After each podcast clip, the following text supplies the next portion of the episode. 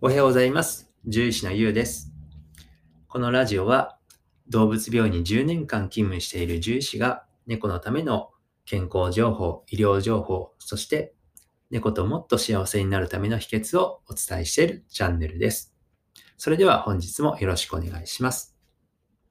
えー今日はですね、えー日曜日ということでですね、えーまあ日曜日にあの、まあ猫ちゃん、お仕事休みの方とかもね、多いと思うので、え猫ちゃんのこう、あの、お世話をしたりとか、あの、まあ、トイレ掃除をしたりですとか、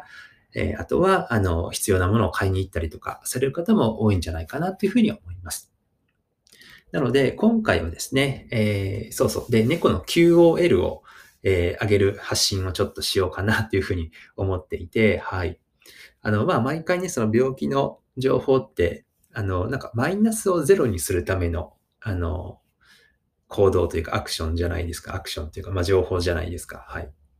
なので、まあ、日頃ね、あの、お仕事でマイナスをゼロにしてるんですが、あの、まあ、できればそのプラスをさらに大きくするような、あの、ことも、あの、したいかなというふうに思っていて、まあ、その一環としてですね、あの、日曜日に、あの、まあ、やってもらいやすいというか、えーことを発信していこうかなと思います。で、今日は、あの、爪研ぎについてですね、あの、まあ、お家にも爪研ぎを持ってる、あの、設置してらっしゃる方も多いかなと思うんですけども、まあ、猫ちゃんにとってですね、まあ、より良い爪研ぎ、まあ、最高の爪研ぎという、まあ、条件をですね、えー今日ご紹介していこうかなと思います。えー今日ですね、日曜日なので、あの、もし、あの、この、これに該当するような爪研ぎをですね、あの、まあ、買ってもらったり、え設置してもらったり、場所とかを工夫してもらったりすると、もっと今の猫ちゃんのね、QOL というか、幸せがアップするんじゃないかなというふうに思います。はい。えーそれではですね、えーまあ、その最高の爪研ぎの、まあ、4条件が、えーありますけれども、えっ、と、サイズと置く場所と研ぐ方向と素材ですね。はい。で、えっ、と、まずサイズなんですけれども、えサイズはですね、大きめのものがいいです。はい。まあ、トイレと一緒ですよね。えーはい。猫が体を十分に伸ばして研げるサイズっていうのがいいんですね。えーそしてですね、あの、こう、ぐらついちゃうような不安定なものは、えーあまり良くないです。えしっかりとこう体重を乗せれて、えまあ、固定されていてですね、猫がこう十分に体を伸ばして、えー爪研ぎの力をかけても、あの、ぶれないというか、ものが理想的ですね。はい。これが1個目ですね、サイズ。で、2個目が置く場所ですね。置く場所。はい。えーどこに置いてますか？皆さん。えー僕もですね、勉強する前は、あの、まあ、猫ちゃんがね、あの、普通に、えーいる場所だったらどこでもいいのかなと、まあ、トイレにちょっとあんまり近くない方がいいのかなぐらいしか思ってなかったんですけれども、えー動物行動学っていうですね、学問があるんですが、それを勉強して、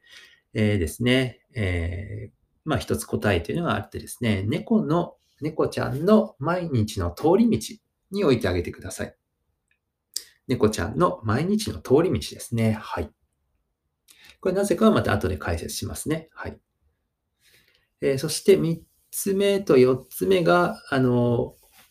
まあ、研ぐ方向と、まあ、素材なんですけれども、まあ、これはですね、あの、ま、決まりっていうのはないんですが、まあ、それぞれお好みなんですね。ま、研ぐ方向っていうのは、まあ、よくあるあの柱タイプか、あの、ま、縦方、向に、えー研ぐ、研ぐ、えー研ぐか、はい。僕なんか時々なんかイントネーションおかしいって言われるんですけど、あの、大丈夫ですかね？あの、縦、縦ですね。縦方向に、こう、えっ、と、こう、後ろ足だけで立って、こう、研ぐようなタイプか。もしくは、こう、えー平面ですね。あの、水平、水平タイプの、えー爪研ぎかっていうところですね。で、これはどちらがいいかっていうのは、その猫ちゃんの好み次第です。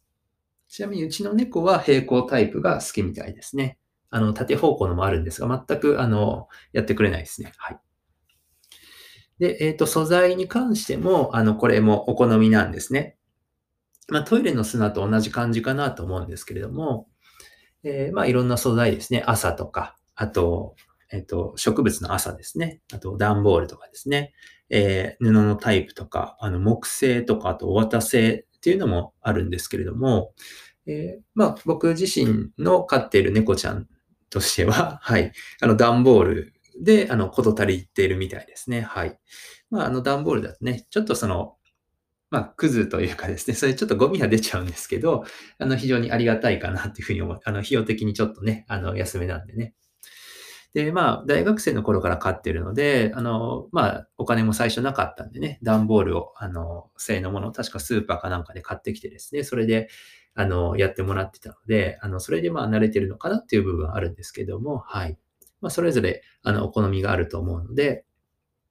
えー、研ぐ方向ですとか、素材っていうのは、あの、まあ、まずはいろいろ買ってもらったりとか、あとはなかなかちょっとお金がなければ、その、えー、爪研ぎがボロボロになったらまた違う種類、違う種類ってやって、えー、どれが一番まあ好きそうなのかを選んでもらってもいいかもしれないですね。はい。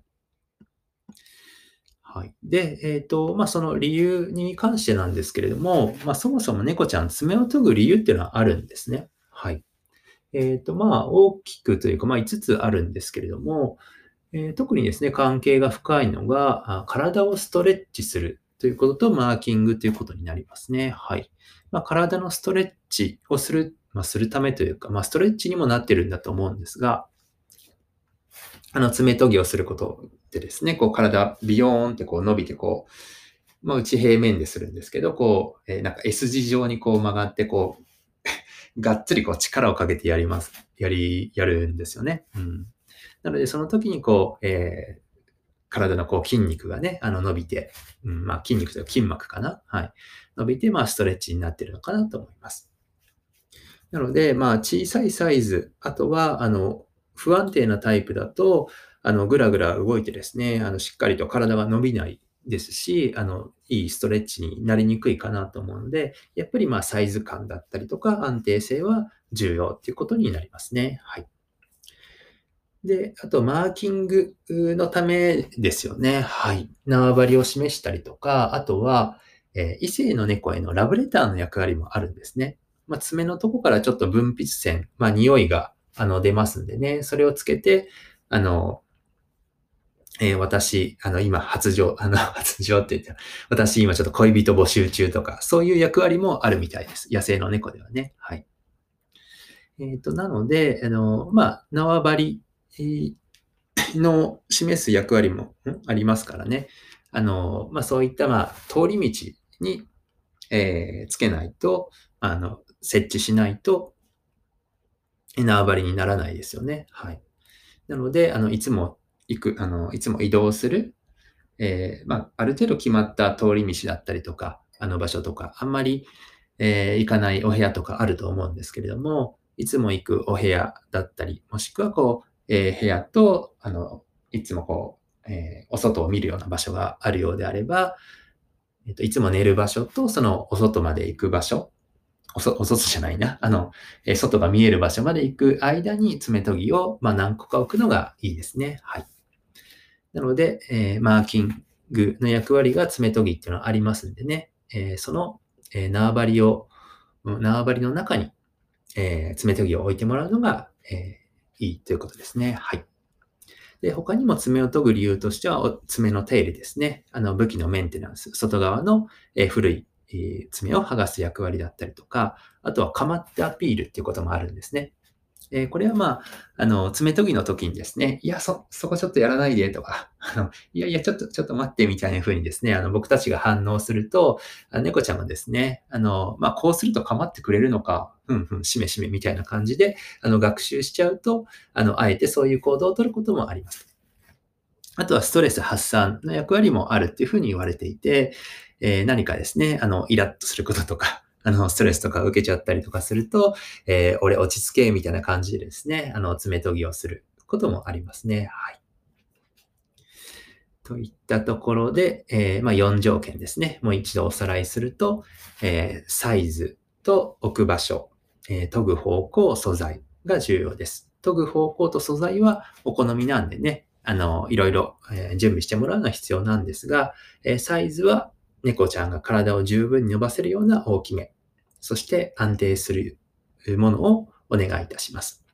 そして置く場所としては、えー、縄張りの中に置いてあげてください。えー、猫ちゃんが毎日通る通り道の途中だったりに設置してもらうことが、えー、おすすめです。はい。まあ、ちなみにもしですね、新しい爪研ぎを、まあ今日でもいいですけれども、あの、明日でもいいですけれども、あの、買ってもらったらですね、え、爪研ぎを使ってもらいやすくするコツがあります。まあ、あえて爪研ぎをされたような、あの、傷をつけたりとか、あとは、えー、今まで使っていた爪研ぎのこう、匂いを、えー、今まで使っていた爪研ぎと新しい爪研ぎをこう、えー、擦るような感じで、えー、つけてもらうと、え、あた、あの、新しいものでも、え、使いやすくなるというところですね。はい。なので、え、もしよければ今日日曜日、えー、ぜひ試してみてあげてください。はい。えー、それではですね、本日もご清聴ありがとうございました。じゃあ、バイバイ。